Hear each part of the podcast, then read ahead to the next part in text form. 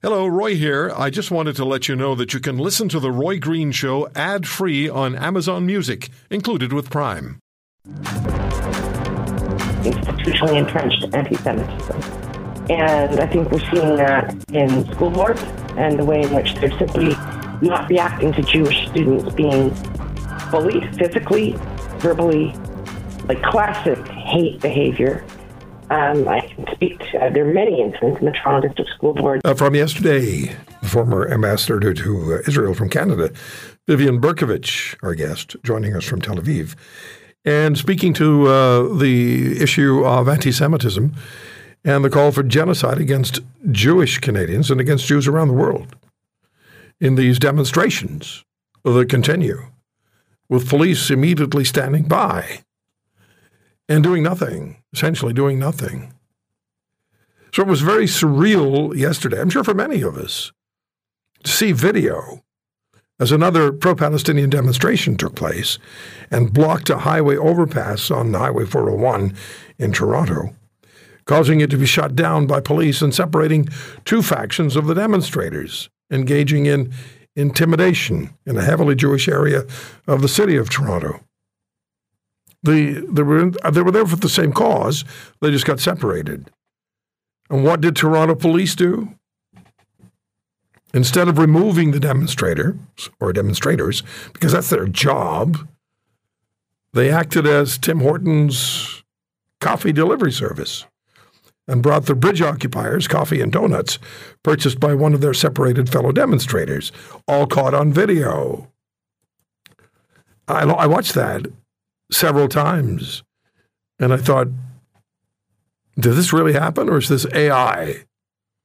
Joe Warmington, my great friend for many years, Toronto Sun columnist, a truth teller in journalism, in his column today, Joe describes the incident as a clear, I love this, Joe, you're so inventive, a double double standard.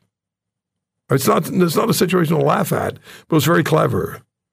Um, let, let's, let's get at this. What was your first impression when you saw this? Well, it's similar to yours. I mean, uh, I was looking at the video from uh, Caryma Sa'd. Uh, Karima Rules is a lawyer in Toronto. She goes out to all the protests, and I follow her a lot because she goes out and she shows us stuff. And so I actually didn't just take it at face value, just the same way you did, because of the AI and all the things. You don't know what's real anymore. And uh, so I, you know, I reached out to her, and she said, "No, it's real. It happened." And uh, she explained it that it wasn't quite like the police went to buy coffee for them, but but it was still uh, quite a, a, a jarring scene. Not because of the goodwill of the officer. I'm sure the officer was just trying to help, but it's the overall picture of everything that's happened, where we've got people, as you just described so well, Roy, uh, screaming uh, intifada and, and a lot of worse things on that bridge day after day after day after day, week after week. We've had Jewish people assaulted. We've had Jewish businesses, you know, that obviously burned, and also many graffiti incidents, and many other things. But particularly, I think that this group of people who try to represent something that doesn't represent the Muslim community of Toronto, it doesn't represent anybody in Toronto. There's somebody behind it, and they're saying, let's go right into the Jewish part of Toronto and intimidate and take it over and uh, and the police, uh, you know, have no answer for it. Uh, they've tried to, you know, a couple of times throw out some some tough words, but they haven't really backed it up with anything. The only person that I've seen that's been charged is a Jewish woman who lost her head and and she did that uh, terrible, you know, throat uh, slitting kind of motion with her with her her hand, and then she ended up getting charged.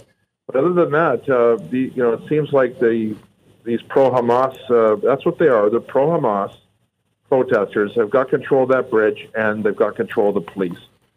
Yeah, you know, Joe, uh, I have a tremendous amount of respect for for police, and the job that they have to do is one of the most difficult in this country. I don't want to have to keep repeating that because you start to sound like you're not convinced of your own message when you repeat it constantly. But in this case, in this situation, and all this will do was just will just fuel um, uh, demonstrators, whatever you want to call them, demonstrators. Let's go with that.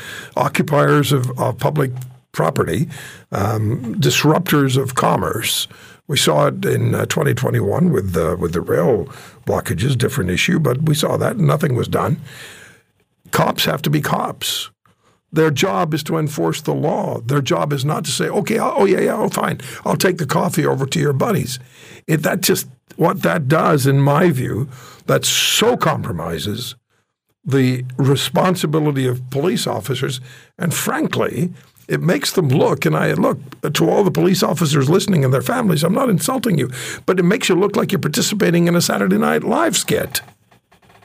Well, look at um, it was said well what you just said. We all respect the police and we work with them, and you know I, I think bordering on love them. I mean they they they put their lives on the line for us out there. Yes, they do. I worry. I know you do too. And I talked to my pal Ross McLean, who's a former Toronto police officer. He worries all night about the people he knows out there, you know, on icy nights and you know dangerous situations.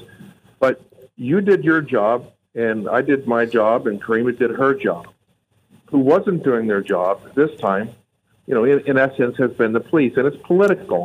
It's not the officers in the field, not the officer who they're given a message, and it's coming right from the prime minister's office, which is the people that are pro Hamas, pro uh, Palestinian are untouchable. And uh, you know, this it's it's just the way it is, and until that changes.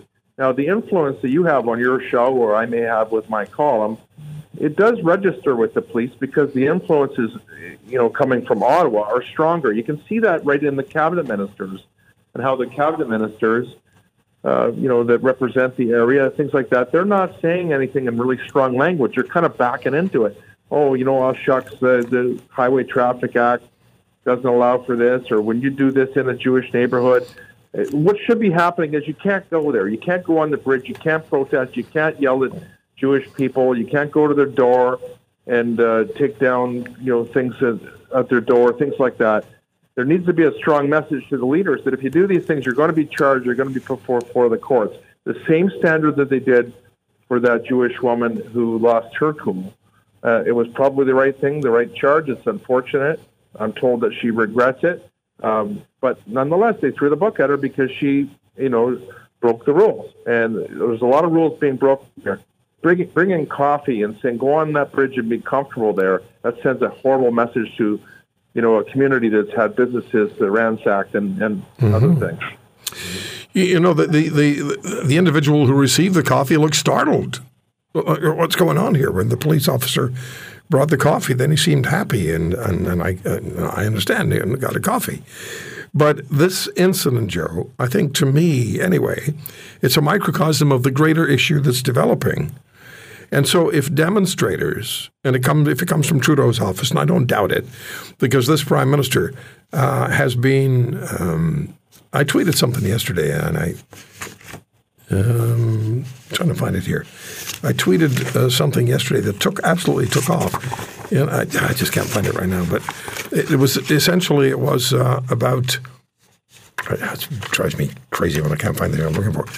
But it was uh, about a prime minister who prides himself constantly on being for diversity and and yet, when it came to protecting and standing up for the Jewish community in this country, he was immediately absent for the longest time, and has been only tacitly supportive. So, if this incident, and it is to me, a microcosm of what's developing at the highest levels of government, that's a big problem. If the demonstrators are untouchable and can shut down our public infrastructure, then what are the Jewish people in this country? What are the multi generational Jewish families to this prime minister? Question asked, answer, an answer is necessary, don't you think? Well, and, and the Jewish people understand it because you know they their history shows what happened, not just once but many times, and it's happening again this time. I mean, don't forget that you know all the people that live in this area where they're doing this horrible demonstration know the people that were murdered. They know people, their family, friends. Uh, the woman that was charged uh, was a friend of one of the young ladies that was kidnapped. I mean, it's gross to go in and, and rub their nose in it like that. But you know, to have a, a, a police service that's not standing up because of the politics of it. And look, at there's division inside the police. You can see it. I've talked to lots of officers that don't agree with it. Um, you can see even with some of the messaging uh, from some of the senior officers that you know, they want to get at this and they want to do their job, but the politics is so big. And let's not leave uh, Mayor Olivia Chow out of this because she's a big player in this as well. She's been horrible in terms of support. The message should be loud and clear. This is not allowed. You want to protest, uh, you know, if they want to go after Israel and Israel policy, go down to City Hall at Nathan Phillips Square and do it there, or do it at Queen's Park, or go to Parliament Hill. That's it. You don't go up into where people live, and it wouldn't be okay. Like uh, we use the analogy, the KKK. They can't go up into you know an area where there's lots of black people and say, look, uh, we have freedom to do, to do this. We wouldn't stand for that for one moment, nor should we. And uh, so, you know, this was really, really. I think this is a turning point. Look at one of the police officers, a very, very good officer. Uh, by the way, I work with her. We can't define people on one incident, but she actually took her account down trying to defend this. And so I sense that, um, you know, that the police realize the, the messaging of this is failed and they've got to get back to, you know, doing what you said off the top. It's just enforce the rules that are there. It's not personal. This does not represent voters. Does not represent Muslim Canadians at all. This is representing people that are supporting terrorist, barbaric, homicide, genocidal actions that happened on October 7th. That's all it is. And so it should be called out for that. Three months ago today. So here's the. I, I think of that day, you know, Roy. I woke up uh, about three in the morning. I saw all the stuff on Twitter, and I realized right there that there would be a real test ahead for Canada. And if you look at my early columns, I talked about that, and I talked about sticking up for the Jewish community and sticking up against anti-Semitism, and I talked about it and wrote about it over and over and over in those early days because I could tell the words were hollow coming from the politicians, and they have failed. They have not meant it. They have not supported the Jewish community, and they've tried to find some sort of an equality between. Sorry, Joey, just cut you off. And terror group, and so this is how you end up where we are. And I'm glad you're, you know, look at you. You're, you've got laryngitis. You're fighting through.